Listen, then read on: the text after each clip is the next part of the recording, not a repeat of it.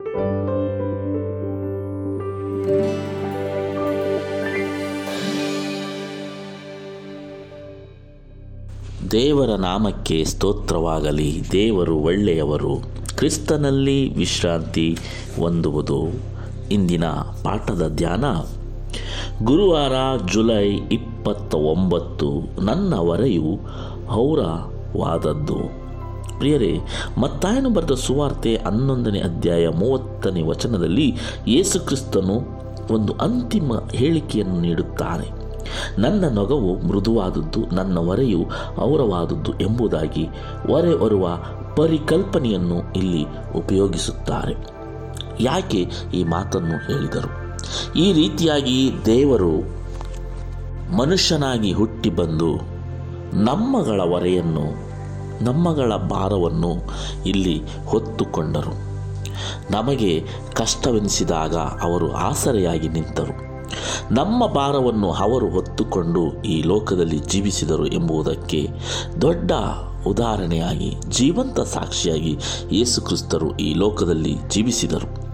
ಅದೇ ರೀತಿ ಯೇಸುಕ್ರಿಸ್ತರನ್ನು ಹಿಂಬಾಲಿಸುತ್ತಿರುವ ನಾವು ಮತ್ತೊಬ್ಬರ ಭಾರವನ್ನು ಹೊರಲು ನಾವು ಸಿದ್ಧರಿದ್ದೇವ. ಮತ್ತೊಬ್ಬರ ಭಾರವನ್ನು ನೋಡಿ ದೂರ ಸರಿಯುತ್ತಿದ್ದೇವ ಎಂಬುದನ್ನು ಇಂದಿನ ಪಾಠದಲ್ಲಿ ನಾವು ಕಲಿಯೋಣ. ಇದಕ್ಕಾಗಿ ನಾವು ವಿಮೋಚನಾ ಕಾಂಡ ಹದಿನೆಂಟನೇ ಅಧ್ಯಾಯ ಹದಿಮೂರನೇ ವಚನ ಮತ್ತು ಇಪ್ಪತ್ತೆರಡನೇ ವಚನವನ್ನು ಓದೋಣ. ಮಾರನೆಯ ದಿನ ಮೋಶೆ ಜನರಿಗೆ ನ್ಯಾಯ ತೀರಿಸುವುದಕ್ಕಾಗಿ ಕೂತಿರಲು ಪ್ರಾತಃ ಕಾಲದಿಂದ ಸಾಯಂಕಾಲದವರೆಗೂ ಜನರು ಅವನ ಹತ್ತಿರ ನಿಂತಿದ್ದರು. ಇಪ್ಪತ್ತೆರಡನೇ ವಚನ, ಅವರೇ ಯಾವಾಗಲೂ ಜನರಿಗೆ ನ್ಯಾಯವನ್ನು ತೀರಿಸಲಿ. ಅವರು ದೊಡ್ಡ ವ್ಯಾಜ್ಯಗಳನ್ನು ನಿನ್ನ ಮುಂದೆ ತರಲಿ, ಸಣ್ಣ ವ್ಯಾಜ್ಯಗಳನ್ನೆಲ್ಲ ತಾವೇ ತೀರಿಸಲಿ. ಅವರು ನಿನ್ನೊಂದಿಗೆ ಈ ಭಾರವನ್ನು ಹೊರುವುದರಿಂದ ನಿನಗೆ ಸುಲಭವಾಗಿರುವುದು. ಪ್ರಿಯರೇ, ಇಲ್ಲಿ ಇಸ್ರೇಲರು ಐಗುಪ್ತ ದೇಶವನ್ನು ಬಿಟ್ಟು ಸಮುದ್ರವನ್ನು ದಾಟಿ. ಬಂದಾಗ ಮೋಶೆಯು ತನ್ನ ಮಾವನಾದ ಎತ್ರೋವನನ್ನು ನೋಡಿ ಸಂತೋಷಪಡುತ್ತಾನೆ. ಯಾಕೆಂದರೆ ಒಬ್ಬ ವ್ಯಕ್ತಿಯು ಮತ್ತೊಬ್ಬನ ಹೊರೆಯನ್ನು ಹೊತ್ತುಕೊಳ್ಳುವುದು ಈ ಒಂದು ಪಾಠದಲ್ಲಿ ಕಾಣುತ್ತದೆ. ವಿಮೋಚನ ಕಾಂಡ ಹದಿನೆಂಟನೇ ಅಧ್ಯಾಯ ಹದಿಮೂರನೇ ವಚನದಿಂದ ನಾವು ಓದಿದರೆ, ಜನರು ಬೆಳಗ್ಗಿನಿಂದ ಸಂಜೆಯವರೆಗೂ ನ್ಯಾಯಕ್ಕಾಗಿ ಮೋಶೆ ಹತ್ತಿರಕ್ಕೆ ತಮ್ಮ ವ್ಯಾಜ್ಯಗಳನ್ನು ತೆಗೆದುಕೊಂಡು ಬರುತ್ತಿದ್ದರು. ಇದನ್ನು ನೋಡಿದ ಮೋಶೆಯ ಮಾವ ಆತನಿಗೆ ಒಂದು ವ್ಯವಸ್ಥೆಯನ್ನು ಮಾಡಿಕೊಡುತ್ತಾನೆ.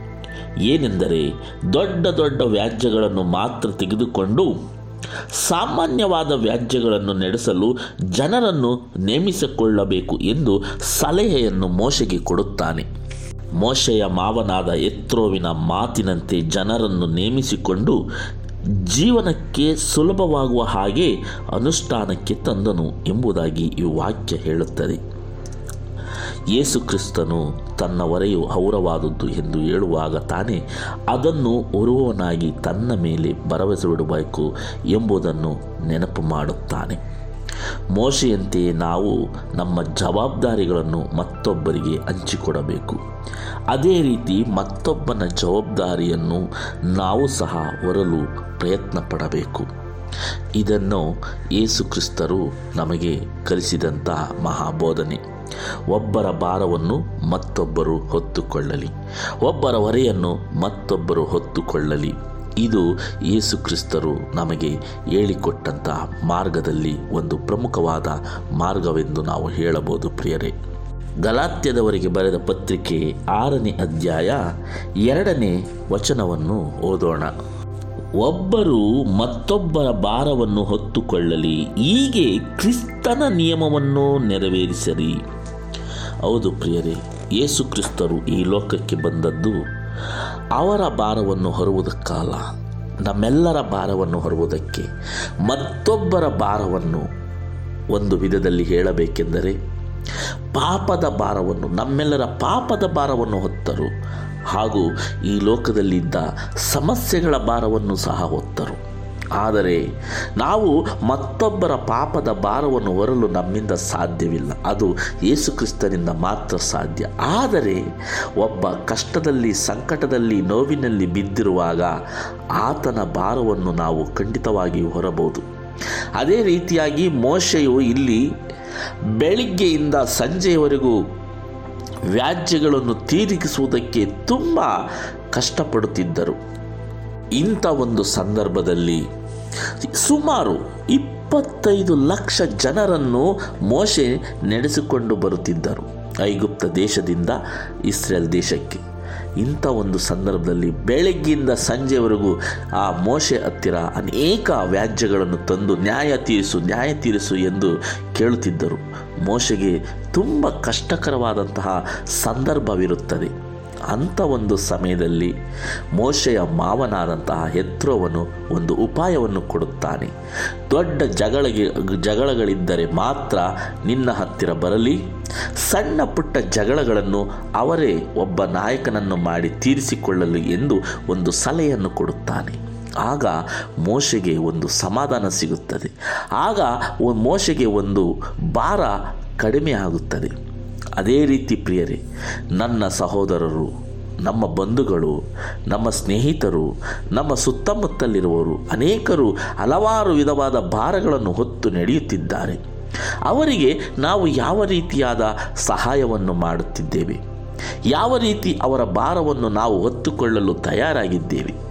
ಅವರ ಭಾರವನ್ನು ಹೊತ್ತಾಗ ಅವರಿಗೂ ಸ್ವಲ್ಪ ವಿಶ್ರಾಂತಿ ಸಿಗುತ್ತದೆ. ಅವರ ಭಾರವನ್ನು ಹೊತ್ತಿದ್ದೇನೆ ಎಂಬ ವಿಶ್ರಾಂತಿಯು ನಮ್ಮಲ್ಲೂ ಸಹ ಸಿಗುತ್ತದೆ ಎಂಬುದನ್ನು ಈ ಪಾಠ ನಮಗೆ ತಿಳಿಸಿಕೊಡುತ್ತದೆ. ಮತ್ತೊಂದು ಪ್ರಮುಖವಾದ ವಿಷಯವೇನೆಂದರೆ, ಮತ್ತೊಬ್ಬರ ಹೊರೆ ಹೊರುವುದು ಎಂದರೆ, ಯಾರಾದರೂ ಮಾರ್ಗ ತಪ್ಪಿ ಹೋದಾಗ ಆ ವ್ಯಕ್ತಿಯು ಮತ್ತೆ ದೈವ ಕೃಪೆಯನ್ನು ಕಂಡುಕೊಳ್ಳುವ ಹಾಗೆ ಅವನನ್ನು ಕ್ರಿಸ್ತನ ಬಳಿಗೆ ಕರೆದುಕೊಂಡು ಬರುವುದೇ ಆಗಿದೆ. ಮತ್ತು ಕಷ್ಟದಲ್ಲಿ ಬಿದ್ದಿರುವ ಸಹೋದರರಿಗೆ ಸಹಾಯ ಮಾಡುವುದಕ್ಕೂ ಅನ್ವಯವಾಗುತ್ತದೆ. ಹೊರೆ ಎಂಬ ಪದಕ್ಕೆ ಗ್ರೀಕ್ ಭಾಷೆಯಲ್ಲಿ ದೊಡ್ಡ ಭಾರ ಅಥವಾ ಕಲ್ಲು ಎಂಬ ಅರ್ಥಗಳಿದ್ದಾವೆ ನಾವೆಲ್ಲರೂ ನಮ್ಮ ಹೊರೆಗಳನ್ನು ಹೊತ್ತುಕೊಂಡು ಹೋಗಲೇಬೇಕು. ಆದ್ದರಿಂದ ನಮ್ಮ ಹೊರೆಯನ್ನು ಹೊರುವ ಮತ್ತೊಬ್ಬರು ನಮಗೆ ಮುಂದೆ ಹೋಗುವುದಕ್ಕೆ ಸಹಾಯ ಮಾಡುತ್ತಾರೆ. ಕಷ್ಟಗಳನ್ನು ಹಂಚಿಕೊಳ್ಳುವುದು ಸಭೆಗೆ ಒಂದು ದೈವ ನಿಮಿತ್ತ ಕೆಲಸವಾಗಿದೆ ಪ್ರಿಯರೇ. ಅದಕ್ಕೆ ಸಾತ್ವಿಕತೆಯು ಮತ್ತು ಅನುಕಂಪವು ಬೇಕಾಗುತ್ತದೆ. ನಾವು ನಾವು ಕಳೆದ ಸಲ ನಮ್ಮ ಹೊರೆಯನ್ನು ನಾವು ಹೊತ್ತುಕೊಂಡು ಕಷ್ಟಪಡುವಾಗ ಮತ್ತೊಬ್ಬರು ನಮಗೆ ಸಹಾಯ ಮಾಡಿದ್ದನ್ನು ಆಲೋಚಿಸಿರಿ. ಅದು ನಮಗೆ ಬಹಳ ಅರ್ಥವನ್ನು ನೀಡುತ್ತದೆ. ಈಗ ನಾವು ಯಾರ ಹೊರೆಯನ್ನು ಹೊರಲು ಸಹಾಯ ಮಾಡುತ್ತಿದ್ದೇವೆ? ಯಾರ ಹೊರೆಯನ್ನು ಹೊರೆಯಲು ಹೊರಲು ನಾವು ಸಿದ್ಧರಾಗಿದ್ದೇವೆ? ಹೌದು, ನಾವು ಕ್ರಿಸ್ತನ ಬಳಿಗೆ ಬರುವುದಕ್ಕಿಂತ ಮುಂಚಿತವಾಗಿ ನಾವು ಹೊರೆಯನ್ನು ಹೊತ್ತುಕೊಂಡು ಈ ಲೋಕದಲ್ಲಿ ಜೀವಿಸುತ್ತಿದ್ದೆವು. ಆಗ ಯಾರೋ ಒಬ್ಬರು ಬಂದು ನಮ್ಮ ಒರೆಯನ್ನು ಅವರು ಹೊತ್ತುಕೊಂಡು ನಮ್ಮನ್ನು ಕ್ರಿಸ್ತನ ಬಳಿಗೆ ಕರೆತಂದರು. ಅದೇ ರೀತಿ ಇಂದು ನಮ್ಮ ಕುಟುಂಬದವರಾಗಲಿ, ನಮ್ಮ ಬಂಧು ಮಿತ್ರರಾಗಲಿ ಮತ್ತು ಸಭೆಯನ್ನು ಬಿಟ್ಟು ಹೋಗಿರುವಂಥವರಾಗಲಿ ಯಾರಾದರೂ ಭಾರದಲ್ಲಿ ಇದ್ದಾರೆಂದರೆ ನಾವು ಸಹ ಅವರ ಭಾರವನ್ನು ಹೊರಲು ಸಿದ್ಧರಿದ್ದೇವ ಎಂಬುದನ್ನು ನಾವು ಯೋಚಿಸಬೇಕಾಗುತ್ತದೆ ಪ್ರಿಯರೇ.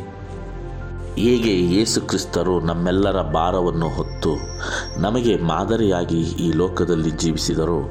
ಅವರ ಹೆಜ್ಜೆಜಾಡಿನಲ್ಲಿ ನಾವು ಜೀವಿಸುತ್ತಿದ್ದೇವೆ ಎಂದು ಹೇಳುವ ನಾವು ಹೇಗೆ ಮತ್ತೊಬ್ಬರ ಭಾರವನ್ನು ಹೊತ್ತಿದ್ದೇವೆ, ಹೇಗೆ ಮತ್ತೊಬ್ಬರ ಭಾರವನ್ನು ಹೊರಲು ಸಿದ್ಧರಿದ್ದೇವೆ ಎಂಬುದನ್ನು ನಾವು ಯೋಚಿಸಬೇಕಾಗುತ್ತದೆ. ಮತ್ತೊಬ್ಬರ ಭಾರವನ್ನು ಹೊತ್ತಾಗ ಅವರಿಗೆ ಕ್ರಿಸ್ತನಲ್ಲಿ ವಿಶ್ರಾಂತಿ ಸಿಗುವುದು. ಅವರ ಭಾರವನ್ನು ನಾವು ಹೊತ್ತಾಗ ನಮಗೆ ಯೇಸು ಕ್ರಿಸ್ತರು ಅವರ ವಿಶ್ರಾಂತಿಯನ್ನು ನಮಗೆ ಖಂಡಿತವಾಗಿ ದಯಪಾಲಿಸುತ್ತಾರೆ ಎಂಬುದನ್ನು ನಾವು ಮರೆಯಬಾರದು. ಮತ್ತೆ ಮುಂದಿನ ಪಾಠದಲ್ಲಿ ಭೇಟಿ ಆಗೋಣ. ವಂದನೆಗಳೊಂದಿಗೆ. ಆಮೇನ್.